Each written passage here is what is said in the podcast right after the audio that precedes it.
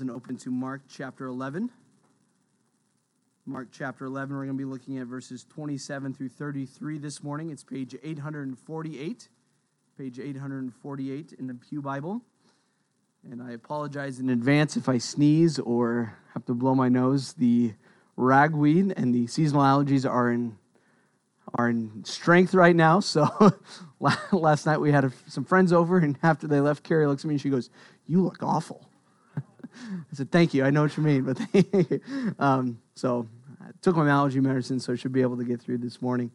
Um, if you have an opportunity, I encourage you to uh, take a lovely walk this morning down the ramp outside. This past week, Pastor James and Paul Raridan uh, helped fix the sagging that was happening if you ever walked on the ramp.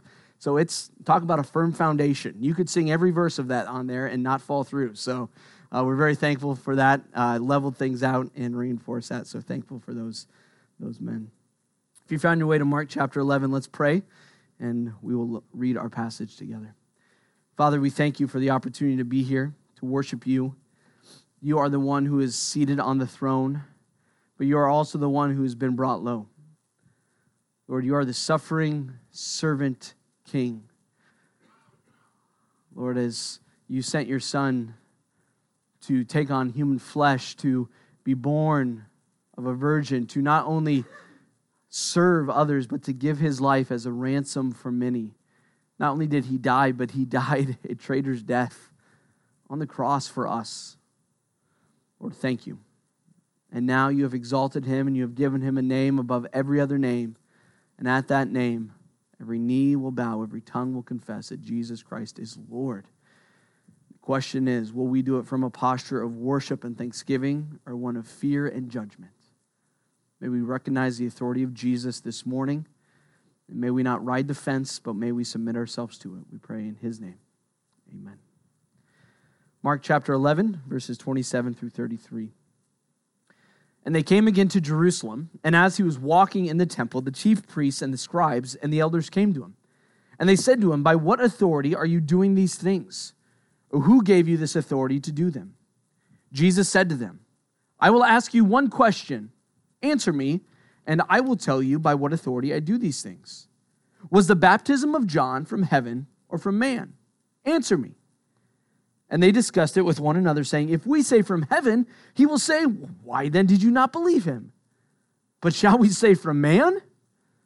They were afraid of the people, for they all held that John really was a prophet. So they answered Jesus, We do not know.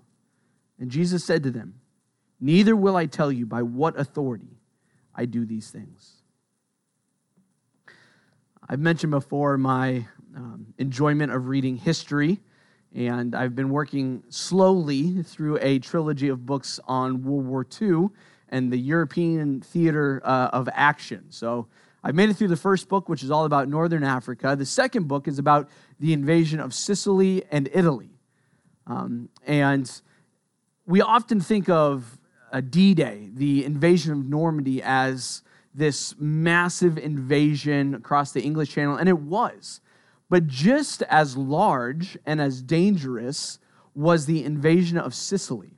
It's an island there off the boot of Italy and the Allies, being in North Africa, launched this attack across the Mediterranean uh, on Sicily. And this is really the first time that they were learning how to do this. As they got to D Day and in the invasion of Normandy, they had experience of this invasion, but they didn't have that experience as they invaded Sicily. And uh, reading the account of it, it's amazing that they got anybody on shore. All kinds of miscommunication, uh, different uh, cables had been cut by the enemy, so they weren't able to relay information. Uh, people just simply didn't do what they were supposed to do. Um, there was one case where they were supposed to be flying in and dropping some paratroops after the uh, the invasion already taken place. Well, nobody relayed that to the army on the beach, and it was the worst uh, uh, worst account of friendly fire and deaths associated with that in the history of, of modern warfare, all because people weren't doing what they were supposed to be doing. Because communication was lacking, and really because authority was not being listened to. The person who led the invasion of Sicily was George Patton. If you know anything about George Patton, he was not a humble man. Uh, he was far from it. Um, and he would issue commands, but some people didn't like him that they wouldn't follow his commands. And in the army and in the military, if orders aren't followed, the whole structure breaks down. It's an issue of authority and doing what you've been told to do and listening to those in authority over you who tell you, hey, do this, don't do that, watch out for this. But as Providence would have it, they would be able to invade Sicily, make their way into Italy, attack the soft underbelly of the Axis powers, and leading to the rest of the war. But this idea of authority and disobeying direct orders, of listening to those in command, we might think, well, yeah, that makes sense in warfare, but in my own life, how does that apply? We don't necessarily have a general over us directing us in our day in, day out activity. We aren't part of a regiment or a battalion or a company or a platoon with a commanding officer. Yet, as a follower of Jesus Christ, we have a king. We have somebody who's in a position of authority over us, even over all the other authorities in our lives, directing us. And he has the ability, in a sense, to give direct orders. He is the one who can do as he pleases. He is the one who is calling the shots. He is the one orchestrating everything. He is the one who has the ultimate authority. As we come to this passage here in Mark, this is the beginning of some confrontations that Jesus will have with the religious leaders in the temple. So, last week we looked at the, uh, the cleansing of the temple and the fig tree, but now we will look at these confrontations of the religious leaders with Jesus concerning taxes and giving and the greatest commandments. And it starts with authority. It starts with authority here in verses 27 through 33. And really, that shouldn't be surprising because the religious leaders, the Sanhedrin, those 70 men who were part of this ruling body that was part political, part religious over the nation of Israel, they sought power and position and authority. They sought to rule their little realm as best they could under the authority of Rome, and they longed for the day when that was gone. But it wasn't for the right reasons, it was so that they could carry out their own desires. And here we see this confrontation with the religious leaders and Jesus concerning Jesus' authority.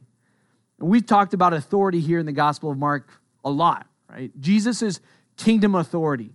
It goes all the way back to chapters 1 and chapters 2, right? Jesus uh, is baptized, and immediately in Mark's gospel, in chapter 2, if you remember, they tear the hole open in the roof and let down the paralyzed man. And Jesus says, Rise up, son, your sins are forgiven.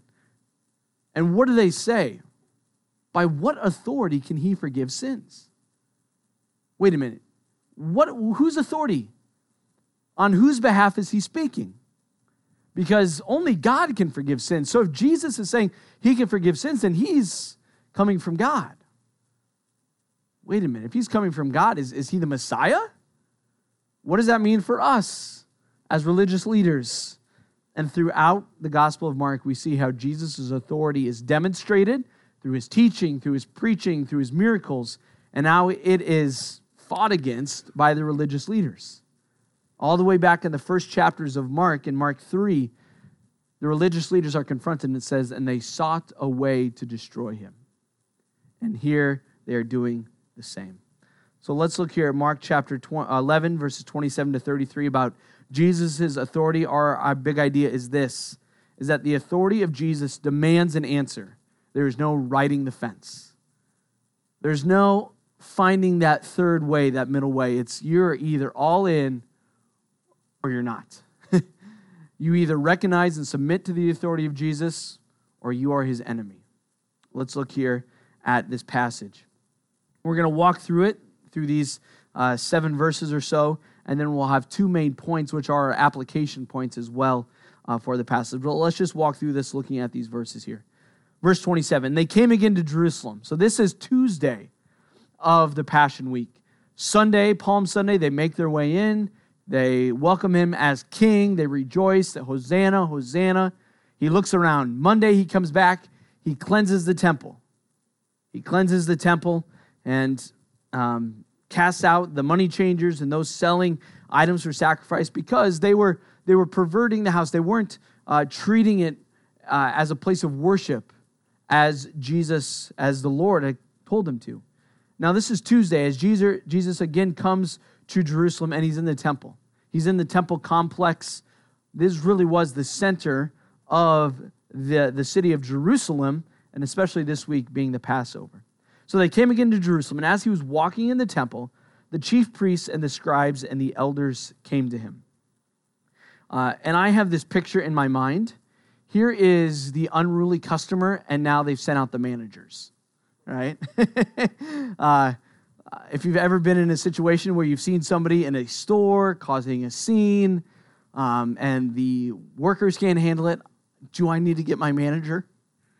It's that kind of idea. The religious leaders, those who oversaw the temple, come to Jesus, right? And, and we see several people named here. We have the chief priests. So these are the leaders of the Sanhedrin. Uh, it would be the, more than likely the chief priest and his son and some other close family uh, coming to see Jesus. These are the, the pinnacle of the religious powers in Jerusalem. And then the scribes, these are the experts in the law. These are the nerdy guys who the people are arguing and then they look to you and say, Is that right? Right? Because they have everything memorized. They know it inside and out, frontwards, backwards, the scribes. And then the elders. These are the, the other uh, well respected people more than likely members of the Sanhedrin. Uh, Mark uses these three to kind of give this all encompassing religious leader uh, frame of mind. So these people come to Jesus and they came to him and they said to him, By what authority are you doing these things, or who gave you this authority to do them? So, what are, first of all, these things that he's doing? Well, it would be cleansing the temple. That would be a big thing that would be on their mind. It happened the day before. Jesus would probably be teaching and preaching in the temple as well. And as we have read, the people hear Jesus teaching and preaching, and they are astonished because he teaches as one with what? Authority, of understanding.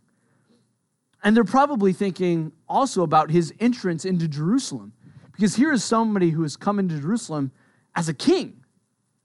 And then all these other accounts of these miracles and things that Jesus has done, these things are really the culmination of all of Jesus' ministry, of all of his miracles and teachings and things he's been doing in the past few days. How can he do all these things? And the question is by what authority? Who's giving you the authority to do these things? In whose name are you doing them? And that was huge in the first century. It was huge because the way that things worked, uh, it was very top down from Caesar to governors to magistrates and local rulers. And there were different ways that you could communicate authority.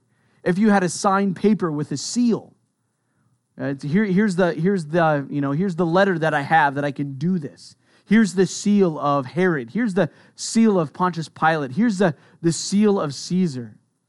So you're just a man. How can you be doing these things? Who's giving you the authority to do these things? And he says, By what authority or who gave you this authority to do them? They want to know.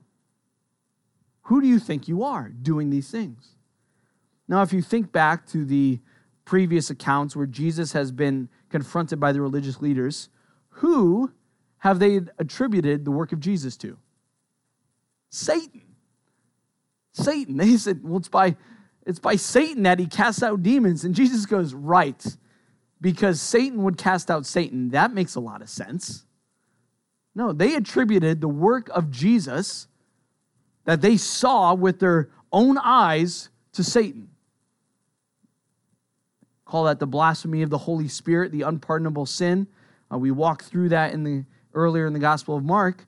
So it's interesting that they asked Jesus this question. And in my mind, I think, do they really care or are they just looking to trip Jesus up?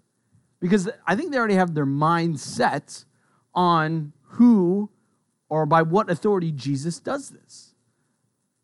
And we'll see that play out here in their response. So they asked Jesus this question By what authority or whose authority do you do this? And Jesus responds in verse 29. He said to them, Well, I will ask you one question. Now, this isn't Jesus being a smart aleck. Uh, no, let me ask you a question. This is very common in rabbinical uh, teaching uh, with students in the first century. It's like that idea of that wise sage. Oh, what should I do? Let me ask you a question. You know, what did you eat for breakfast? You know, it, it's it's kind of in that vein, but not not really. It's the I'm answering your question with a question to draw something out, to draw something out. I, um, some of you may know Pastor Dave Callison. Uh, he serves up at, at the camp, and uh, a good friend, and we went to the same church in Mason City. And uh, he would often say this uh, just in conversation. He goes, Accusations harden the heart, but questions prick the conscience. If you say, You're doing this, instantly the defenses go up. But if you ask someone, Why? What was your motivation? Accusations harden the heart. Questions draw things out to help you think and to to process and say, okay, why am I doing this? And here, Jesus is using a question to get to the heart of the matter. Jesus doesn't say, you don't really care what authority I have. But he says, well, okay, I have a question for you. Answer this. And he says, I will answer your question. Oh, I will ask you one question. If you answer me, I will tell you by what authority I do these things. Pretty simple. I'm going to ask you a question. You give me your answer, and I will give you my answer to your question. And this was his question. Verse 30 Was the baptism of John from heaven or from man? Answer me. So, John is John the Baptist, and the baptism of John uh, obviously refers directly to his baptism, but to all of John's teaching. Because what did John teach? He says, Repent and believe, right? For the, the Messiah is coming. He's coming. Be baptized. And what was this baptism? You know, there's a lot of questions on that, but it's a it was a sign of repentance and belief in the coming Messiah. That's what, what, what, this, what this baptism was. And it was a it was a recognition of the sin of an individual and the coming Messiah who is coming, you know, looking for this, this Messiah. And it was all of John's teaching. The fact that he was the one in the wilderness you know, proclaiming, Behold, the Lamb of God who takes away the sin of the world. Basically, was John from God or was he just a crackpot? Was John's ministry real or was he just some crazy guy who liked eating bugs? um, what, what, what was your idea? What, what are your thoughts here, religious leaders? Was he from heaven, meaning sent from God, that he was God's messenger, the forerunner of the Messiah? And if he is the forerunner of the Messiah, then wait a minute, what does that make Jesus? Ah, he is the Messiah. And if he was from man, well, then Jesus is probably just another man. So, what do you think? Pretty simple question. Did you receive the teaching of John or do you deny it? Verse 31 And they discussed it with one another. I have this humorous picture in my mind of Jesus asking this question and then them all turning around and like huddling. Like football season's here, you get in the huddle. Okay, what are we going to do? What are we going to do? I don't know. Can't say this, can't say that. What, what do you think? No, it's a terrible idea, right? I'm waiting. One second, you know, they're huddling up, discussing. And we, we read of what they were discussing, what they were thinking. And they discussed it with one another, saying, If we say from heaven, he will say, Why then did you not believe him? So there are really two answers to the question He's from heaven, he is sent from God, or he's from man. Two options. And if they say, well, he's from heaven, then they are already realizing that Jesus is going to respond, why didn't you listen to him? Because they didn't listen to him. What happened to John? He was beheaded. now, obviously, Herod, one of the Herods, beheaded John. It wasn't the religious leaders, but I don't think the religious leaders were too sad about it. In fact, they probably, under their breath, yes, were glad to be rid of that nuisance. So if they say he was from heaven, then the blood's on their hands. Why didn't they receive John and in doing so, receive Jesus. But, shall we say, from man? And they're afraid of saying, well, John's just a man from man. Why? Because they were afraid of the people, for they all held that John really was a prophet. Uh, November's coming up. There's going to be an election. And it's that time of year when you get things in the mail, you see TVs uh, or commercials on TV and commercials on the radio, and this person, this person, and the politics. Well, I can't offend this party, and I can't offend this party, and how do I gain the support of this party and this party? And these are religious leaders; they're political leaders, and and they know the political capital that they have with the people. It's not very much, and for them to say, "Well, he's from man," the people would be upset because the people recognized who John was. They were afraid of the crowds, for they all held that John really was a prophet. So they have a catch 22 right here. What are they going to do? What are they going to do? One author says this a decision about John is a decision about Jesus. And that's really what it comes down to. If John's baptism was solely from man, that is, fully explainable by empirical science, then the Sanhedrin may be justified in its accusation of Jesus.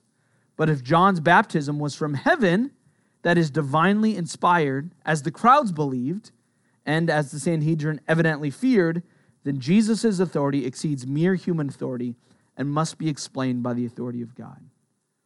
The discussion about John is a reflection of Jesus. If they accept John, then they must accept Jesus. If they reject John, then they reject Jesus. So they are answering amongst themselves. And so, verse 33, finally, we have an answer. They answer Jesus, We do not know. it's like, okay, come on here.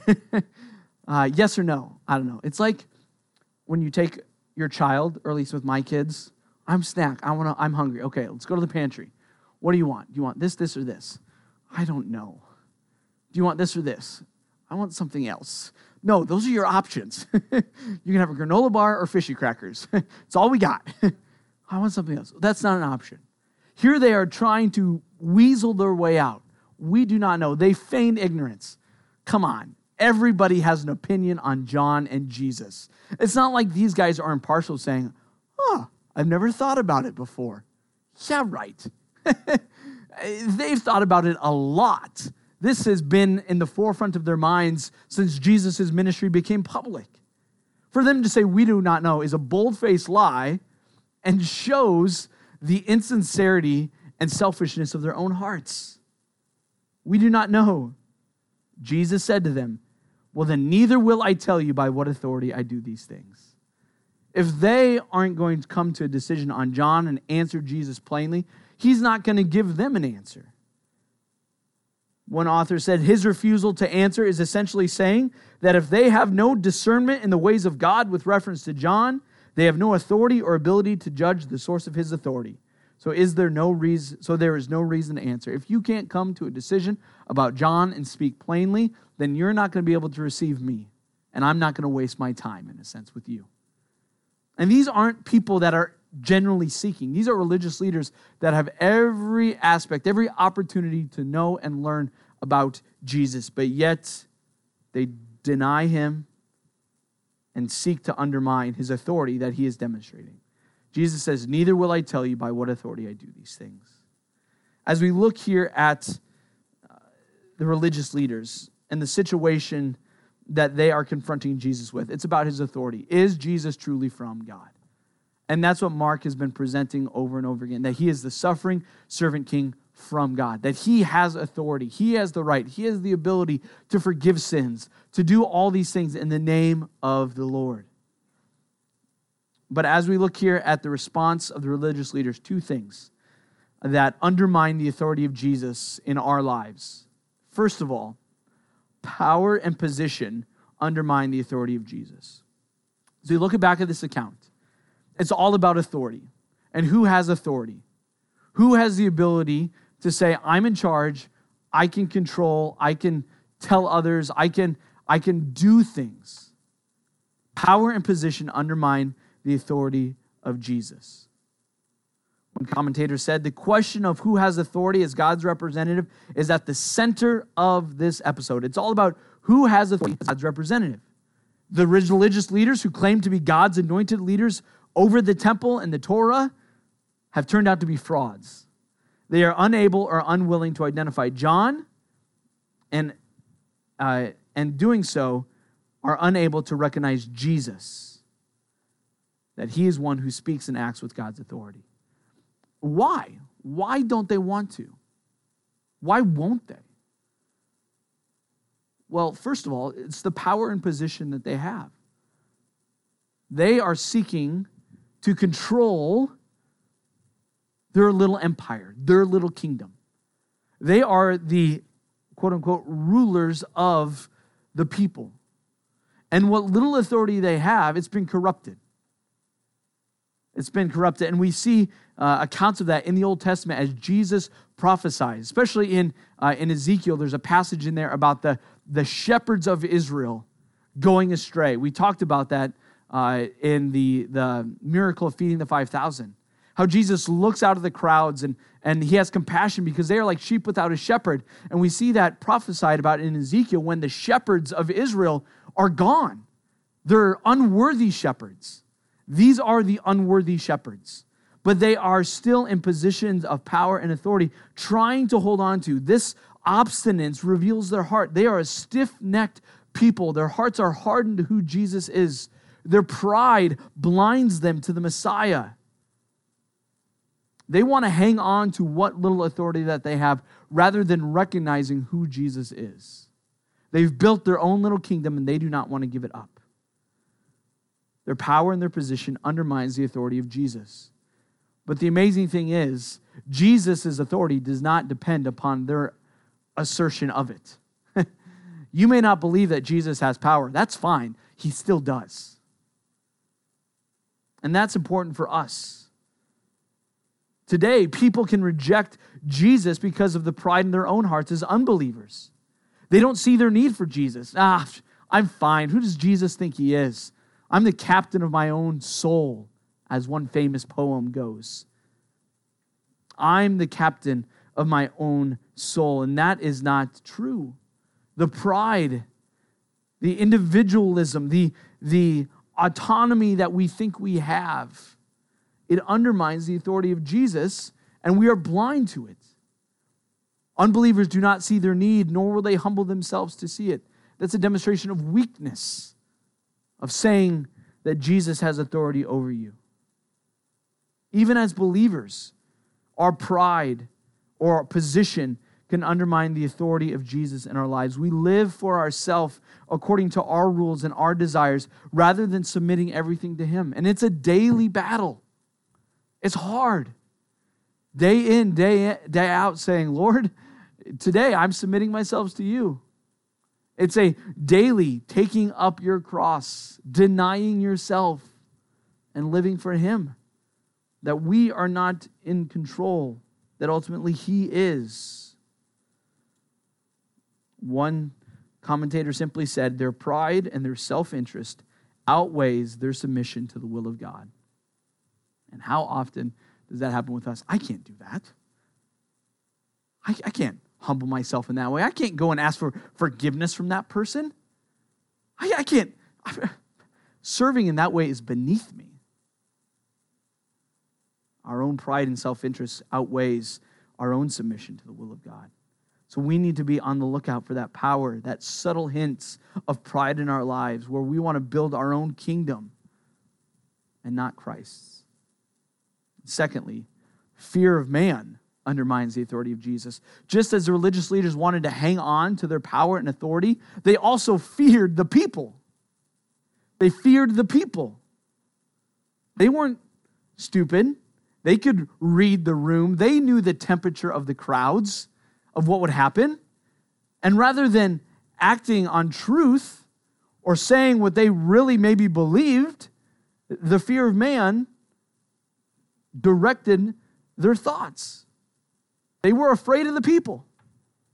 Not only were the religious overwhelmed with their own self interest, but that manifested itself in the fear of man. How often have you done something because of what somebody else thinks and not because of what Jesus thinks?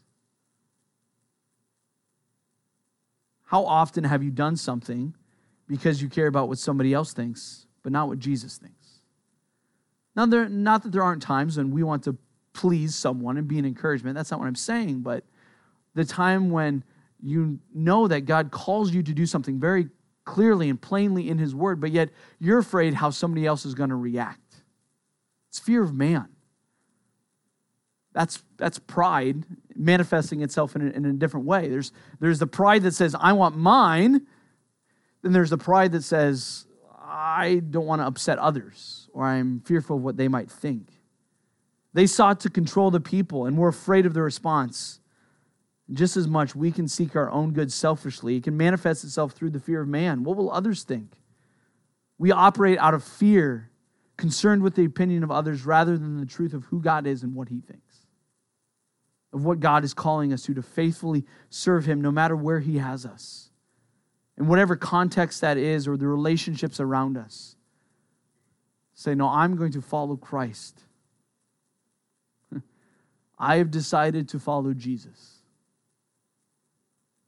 Would we do that, or are we overwhelmed with the fear of man? The religious leaders are confronted with the truth of who Jesus is. They know who Jesus is. You can see the battle in their own minds that they are just flat out rejecting Jesus. And it's their own power and position that undermines his authority, and it's their own fear of man. And those are ongoing battles for us as believers in Jesus. Though we recognize our sin and have perhaps put our faith and trust in Jesus. It's a daily battle of fighting self, of putting sin to death, of not operating out of our own self-interest and desires in a active prideful sense and not acting out of a passive fear of man of I don't want to cause waves because of what people might think sense.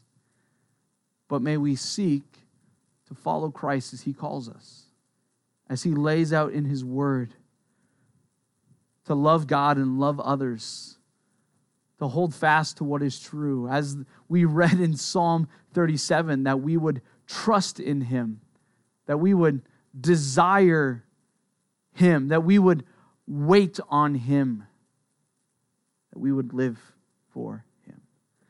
The authority of Jesus demands an answer. May we not him and haw like the religious leaders. Well, I don't know.